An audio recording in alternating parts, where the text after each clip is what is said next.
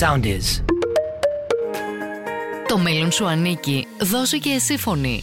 Η Ευρωπαϊκή Ένωση καλεί τους πολίτες της να συμβάλλουν στη διαμόρφωση της Ευρώπης του μέλλοντος εν ώψη της διάσκεψης για το μέλλον της Ευρώπης που θα γίνει τον ερχόμενο Ιούνιο στη Λισαβόνα της Πορτογαλίας. Με μια σειρά από διαδικτυακές εκπομπές δίνει το λόγο σε υπουργούς, επιστήμονες, ευρωβουλευτές, σε ακαδημαϊκούς και φοιτητές που αναπτύσσουν, αναλύουν και καταθέτουν τις απόψεις τους για όλα τα βασικά ζητήματα που μας απασχολούν. Παρουσιάζει η δημοσιογράφος Χριστάλα Βιλάνου. Ακούστε τι έγινε. Να περάσουμε τώρα στους φοιτητές για την δική τους τοποθέτηση ή αν θέλουν κάποιο ερώτημα να απευθύνουν στους κυρίους ομιλητές μας του Πανεπιστημίου Κύπρου. Να ξεκινήσουμε από τον φοιτητή Μάμα Φιλίππου. Καλησπέρα σας. Ευχαριστούμε ε, για την πρόσκληση. Ε, κύριε Ευρωβουλευτά, όσον αφορά στην ασφάλεια στον κυβερνοχώρο, πώς μπορούν οι πολίτες και οι επιχειρήσεις να είναι σίγουροι ότι τα δεδομένα τους προστατεύονται και ότι είναι ασφάλιση η πρόσβαση τους στο διαδίκτυο; Ε, υπάρχει σοβαρό ζήτημα με την κυβερνοασφάλεια, με το κυβερνοέγκλημα. Βλέπουμε δυστυχώς και στην Κύπρο συνεχώς να ανεβαίνουν πληροφορίες για σεξουαλικά εγκλήματα, για κακοποίηση των ανηλίκων. Γι' αυτό και μας απασχόλησε αυτό το ζήτημα, αγαπητέ μου μάμα, το ηλεκτρονικό έγκλημα ιδιαίτερα για την κακοποίηση των παιδιών μέσω του διαδικτύου. Και στην Ευρώπη πρέπει να σου πω ότι και με δική μας ε, του Κοινοβουλίου εννοώ πρωτοβουλία και παρότριση προς τα άλλα θεσμικά όργανα της Ευρώπης, εσυνηγορήσαμε για να υπάρξει μια παρέκκληση από αυτό που λέμε προστασία προσωπικών δεδομένων, ακριβώς για να κυνηγηθούν αυτού του είδους τα εγκλήματα, να ταυτοποιηθούν εκείνοι οι οποίοι τα διαπράσσουν, να τιμωρηθούν κλπ. Όμως, υπάρχει αυτό το, ζήτημα το οποίο θίγεις, είναι πάρα πολύ λεπτή η γραμμή. Ποιους κυνηγάς, πόσον τους κυνηγάς και πόσον υποσκάπτεις τη δημοκρατία, τα προσωπικά δεδομένα, την προσωπική ζωή των ανθρώπων. Ε, αναμένουμε ότι ακριβώς επειδή είναι οξυμένο το πρόβλημα, αναμένουμε και έχουμε καλέσει την Ευρωπαϊκή Επιτροπή, καθώς ξέρετε ότι εμείς δυστυχώς ακόμη ως Κοινοβούλιο δεν έχουμε την δυνατότητα να νομοθετήσουμε. Είναι κάτι το οποίο ο κ. Μακρόν εν ώψη της ανάλυση της Προεδρίας από την Γαλλία προσπαθεί να, να περάσει, να υιοθετήσει, να εγκαθιδρύσει το δικαίωμα του Κοινοβουλίου ε, σε κάποιον επίπεδο τουλάχιστον να νομοθετεί. Έχουμε εγκαλέσει λοιπόν την Ευρωπαϊκή ε, Επιτροπή να μας φέρει ένα λεπτομερές ρυθμιστικό νομοθετικό πλαίσιο το οποίο θα καλύπτει την ανάγκη να περιοριστεί από τη μια το κυβερνοέγκλημα, να υπάρξει μια αυξημένη κυβερνοασφάλεια χωρίς να παραβιάζονται προσωπικά δεδομένα, ατομικότητες, το δικαίωμα του λόγου, η δημοκρατία. Ευχαριστούμε πολύ. Σταύρο Σταύρου, σε ακούμε. Γεια σας. Με τη σειρά μου θέλω και εγώ να σας ευχαριστήσω για την πρόσκληση, όπως επίσης και το Πανεπιστήμιο Κύπρου που μας δίνει τη δυνατότητα να κάνουμε τις δύο μας ερωτήσεις. Ε, η προσωπική μου ερώτηση μπορεί να απαντηθούν και από τους δύο καλεσμένους, από τον κύριο Ευρωβουλευτή και τον κύριο Υπουργό. Ε, ο Έλλον Μάσκ ανέφερε πως η τεχνητή νοημοσύνη είναι πιο επικίνδυνη από τα πυρηνικά όπλα γιατί δεν υπάρχει κρατική ρυθμιστική εποπτεία. Αυτό είναι επικίνδυνο γιατί ελοχεύει σοβαρό δημόσιο κίνδυνο με ποιους τρόπους μπορεί να επιδεχθεί αυτή η εποπτεία προς όφελος της ανθρωπότητας; Κύριε Υφυπουργέ, ο λόγος σε εσάς πρώτα. Ναι. Ε, ο κύριος Ρενόλο Μάσκ εύστοχα και σωστά έχει πει ότι αυτού του είδους η νέα τεχνολογία, γιατί όπως είναι το blockchain, όπως είναι η τεχνητή νοημοσύνη και άλλες τεχνολογίες, είναι στις κατηγορίες των νέων τεχνολογιών. Οι οποίε αυτή τη στιγμή, όπως και το blockchain, είναι unregulated. Άρα είναι, όπως είπε και ο κ. Γεωργίου προηγουμένως, είναι ένα δίκοπο μαχαίρι στα χέρια του χειρούργου σώζει ζωές, στα χέρια του εγκληματία. Ε, ειδικά το θέμα τεχνητή νοημοσύνη, εδώ είναι ένα πολύ δύσκολο κεφάλαιο. Στο κομμάτι του blockchain είναι τεχνικό το θέμα, η πρόκληση είναι τεχνική. Πώς ρυθμίζω τεχνικά ώστε να το κάνω πιο ασφαλές. Και συμβαίνει το blockchain να είναι κάτι που επιλέγει ο χρήστης, ο πολίτης να εμπλακεί σε αυτού του είδους την τεχνολογία. Στην τεχνητή νοημοσύνη δεν έχει αυτή την επιλογή. Ήδη αυτή τη στιγμή που μιλούμε, χρησιμοποιούμε τεχνολογίες ε, τεχνητή νοημοσύνης χωρίς καν να το καταλαβαίνουμε. Γιατί είναι embedded, είναι μέσα στην καθημερινότητά μας, είτε αυτό ονομάζεται βλέπουμε Netflix ή είμαστε στο κινητό μας ή στο διαδίκτυο και μας βγαίνουν διαφημίσεις που εμείς δεν ζητήσαμε και είναι προσωποποιημένες σε εμάς. Άρα αυτού του είδους οι δυνατότητες επιβάλλουν κάτι το οποίο για εσάς τους φοιτητές έχει πάρα πολύ μεγάλη σημασία να το αντιληφθείτε σωστά, διότι είναι η πρόκληση της δικής σας γενιάς. Η τεχνητή νοημοσύνη, η απειλή που έχει δεν λύνεται από τεχνολόγους. Λύνεται από κοινωνιολόγους, από ανθρώπους των γραμμάτων, οι οποίοι πρέπει να μας βοηθήσουν να μπαλανσάρουμε και να βάλουμε τις σωστές, όχι ρυθμιστικές με την έννοια του νόμου και του κανόνα, και αυτά πρέπει να γίνουν, αλλά όσο ο άνθρωπος μαθαίνει να χρησιμοποιεί την τεχνητή νοημοσύνη ως χειρουργικό μαχαίρι και όχι ως φωνικό όπλο. Ε, γι' αυτό τα ερευνητικά προγράμματα τα οποία χρηματοδοτούμε τώρα στον τομέα της τεχνητής νοημοσύνης ενθαρρύνουμε να είναι κοινές προτάσεις με φοιτητές ή ερευνητές ανθρωποκεντρικών σπουδών. Δεν μπορείς να κάνεις ε, τεχνητή νοημοσύνη υλοποίηση χωρίς να λάβεις υπόψη ότι στα χέρια κάποιου αυτές οι δυνατότητες της τεχνολογίας ο οποίος δεν έχει το ηθικό πλαίσιο πώς να το αξιοποιήσει, ε, να αξιοποιηθεί εσφαλμένα. Ε, στην ουσία η τεχνητή νοημοσύνη είναι ίσως η μεγαλύτερη πρόκληση των εποχών ε, για τον λόγο ότι για πρώτη φορά πιστεύω ότι οι ανθρωποκεντρικές σπουδές καλούνται να παίξουν το ρόλο του καταλήτη και το ρόλο του ρυθμιστή στο πώς αξιοποιούνται αυτές οι σπουδές. Και αυτό το λέει ένας άνθρωπος ο οποίος εγώ κατάγομαι, είμαι κατεξοχήν θετικών επιστημών ε, άνθρωπος και νιώθω αυτή την αναγκαιότητα να το πω αυτό το πράγμα γιατί καμιά φορά διαβάζοντας συγγράμματα ε, από επιστημονικά περιοδικά και νέες ανακαλύψεις και δυνατότητες που δίνει η τεχνητή νοημοσύνη, ο ίδιος τρομάζω, λέω, όλη αυτή η δύναμη στα χέρια μου, κάποιος πρέπει να μου πει πώς, πώς δικαιούμαι να τη χρησιμοποιήσω και πώς δεν δικαιούμαι να τη χρησιμοποιήσω. Τα όρια, πολύ σημαντικό. Κύριε Γεωργίου. Ε, δεν θα πω πολλά πράγματα. Θα πω ότι συμφωνώ απολύτως με τον Κυριάκο τον Κόκκινο ότι εάν αφήσουμε τον τζίνι να βγει από τον μπουκάλι, δεν θα το μαζεύει κανείς. Άρα, ναι, στην τεχνητή νοημοσύνη μπορεί να κάνει θαύματα, να απελευθερώσει τρομερές δυνατότητες του ανθρώπου, να προστατεύσει και το περιβάλλον, να θεραπεύσει κόσμο, να εντοπίσει καρκίνους, να κάνει από έναν εκατομμύριο χιλιόμετρα μακριά θαύματα, όμως χρειάζεται το όριο Χρειάζεται όχι η τυθάσευση της επιστήμης, χρειάζεται να αποφύγουμε την ποδηγέτηση του ανθρώπου. Με ενοχλεί και εμένα πάρα πολύ όταν καταφεύγω στο διαδίκτυο και θα πρέπει να διαβάσω μια είδηση ε, και πρέπει, πρέπει πριν ως προϋπόθεση να δω και πέντε διαφημίσεις, τις προσπερνώ και από αυτούς που διαφημίζουν εκείνη την ώρα εγώ προσωπικά δεν θα πάω να ψωνίσω ποτέ, όπως με ενοχλεί πάρα πολύ και όταν επιλέγω μια ταινία στο Netflix και αυτόματα την επόμενη μέρα μου λέει με βάση την ταινία που επέλεξες, φυσικούμε άλλα πέντε τέτοια έργα της ίδιας κατηγορίας. Όχι κύριε, ευχαριστώ πολύ. Εγώ θα επιλέξω τι θα δω παρακάτω. Αν έτυχε και κακόπεσα και είδα μια βλακεία μια συγκεκριμένη στιγμή, δεν θα μου υποδεικνύεις άλλες 10 βλακίε που πρέπει να δω τις επόμενες μέρες. Ευχαριστώ. Ευχαριστώ και εγώ. Να περάσουμε στο ΤΕΠΑΚ και στον φοιτητή ε, Φίλιπ Βλέπω τη Στέλλα, βλέπω ναι. τη Στέλλα η οποία χαμογελά. Φαντάζομαι κάποια στιγμή θα μιλήσει και η Στέλλα. σίγουρα, σίγουρα όλοι θα έχουν uh, το λόγο. Ε, Φίλιπ Ποσεμπεδοκλής, λοιπόν, από το ΤΕΠΑΚ. Σ' ακούμε, Φίλιπ, ανοίξε το μικρόφωνο σου. Χαίρετε, ευχαριστώ για την ευκαιρία που μας σήμερα. Ε, εγώ θέλω να δείξω ένα κάπως διαφορετικό θέμα ε, όσον αφορά την έρευνα ε, στα πανεπιστήμια ε, και γενικά ε, στην Κύπρο. Βασικά η άποψη είναι ότι πρέπει στην Κύπρο να αγαπήσουμε την έρευνα ε, και να προσπαθήσουμε να, να, να, να, να την ακολουθούμε όσο πιο πολλά γίνεται.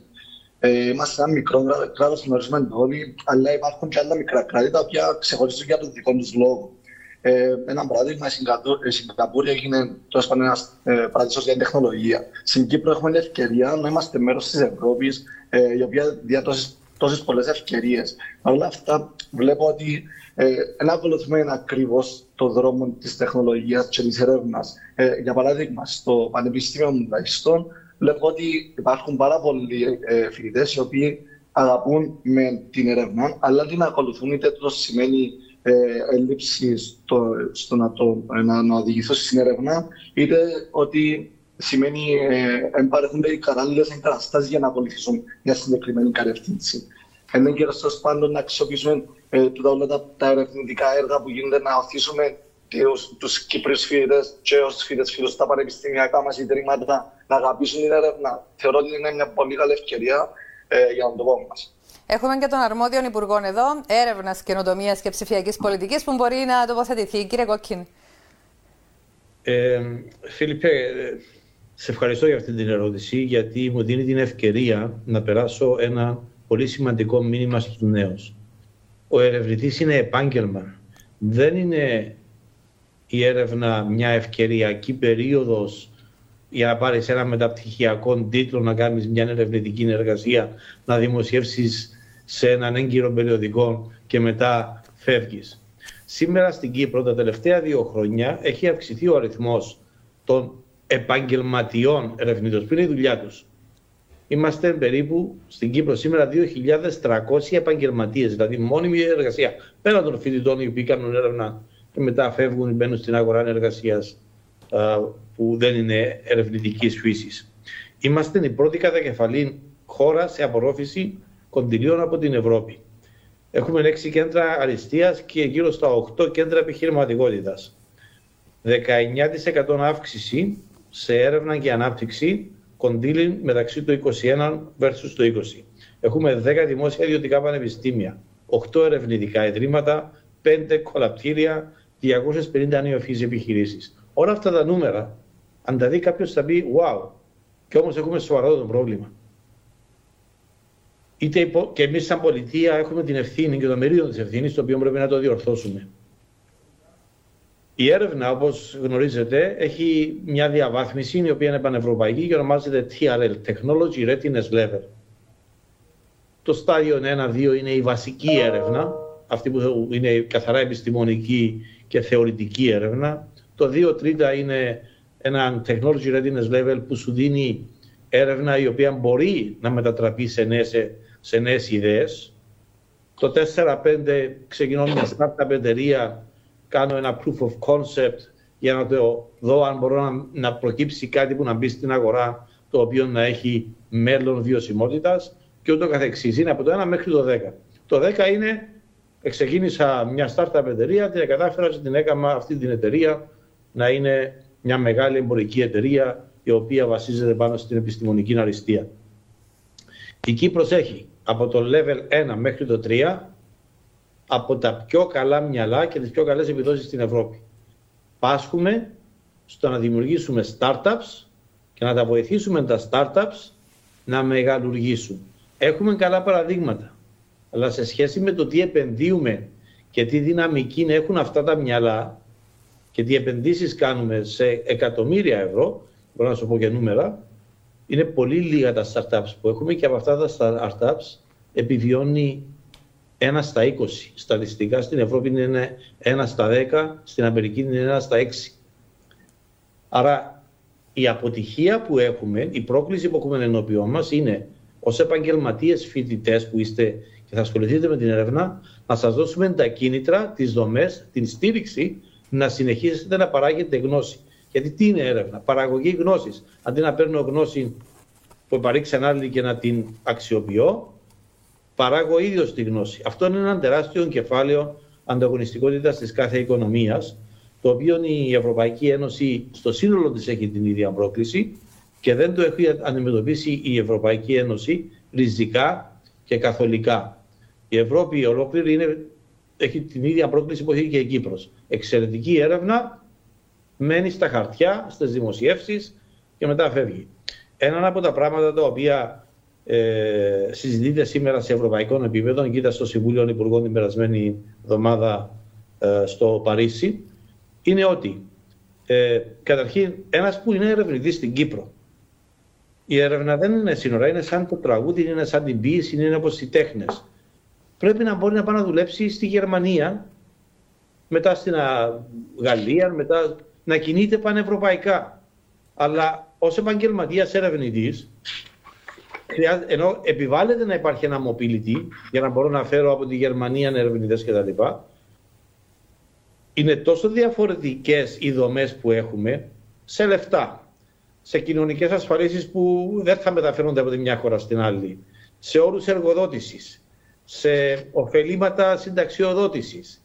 Όλα αυτά, ενώ σε άλλα επαγγέλματα είναι κατοχυρωμένα, στον ερευνητή δεν είναι κατοχυρωμένο. Οπότε νιώθει και μια ανασφάλεια ο ίδιος ερευνητής. Ενώ στην Αμερική δεν έχει αυτό το πρόβλημα η Αμερική. Ανοίγει το σύστημα των κοινωνικών ασφαλίσεων της Αμερικής, μπορεί να είναι στην Καλιφόρνια, στο Silicon Valley, μπορεί να είναι στη Φλόριδα, μπορεί να είναι στη Νέα Νιόρκη. Η Ευρώπη λόγω του fragmentation και των διαφορετικών δομών που έχει η κάθε χώρα και δεν είναι ενοποιημένα, δημιουργείται ένα τεράστιο πρόβλημα.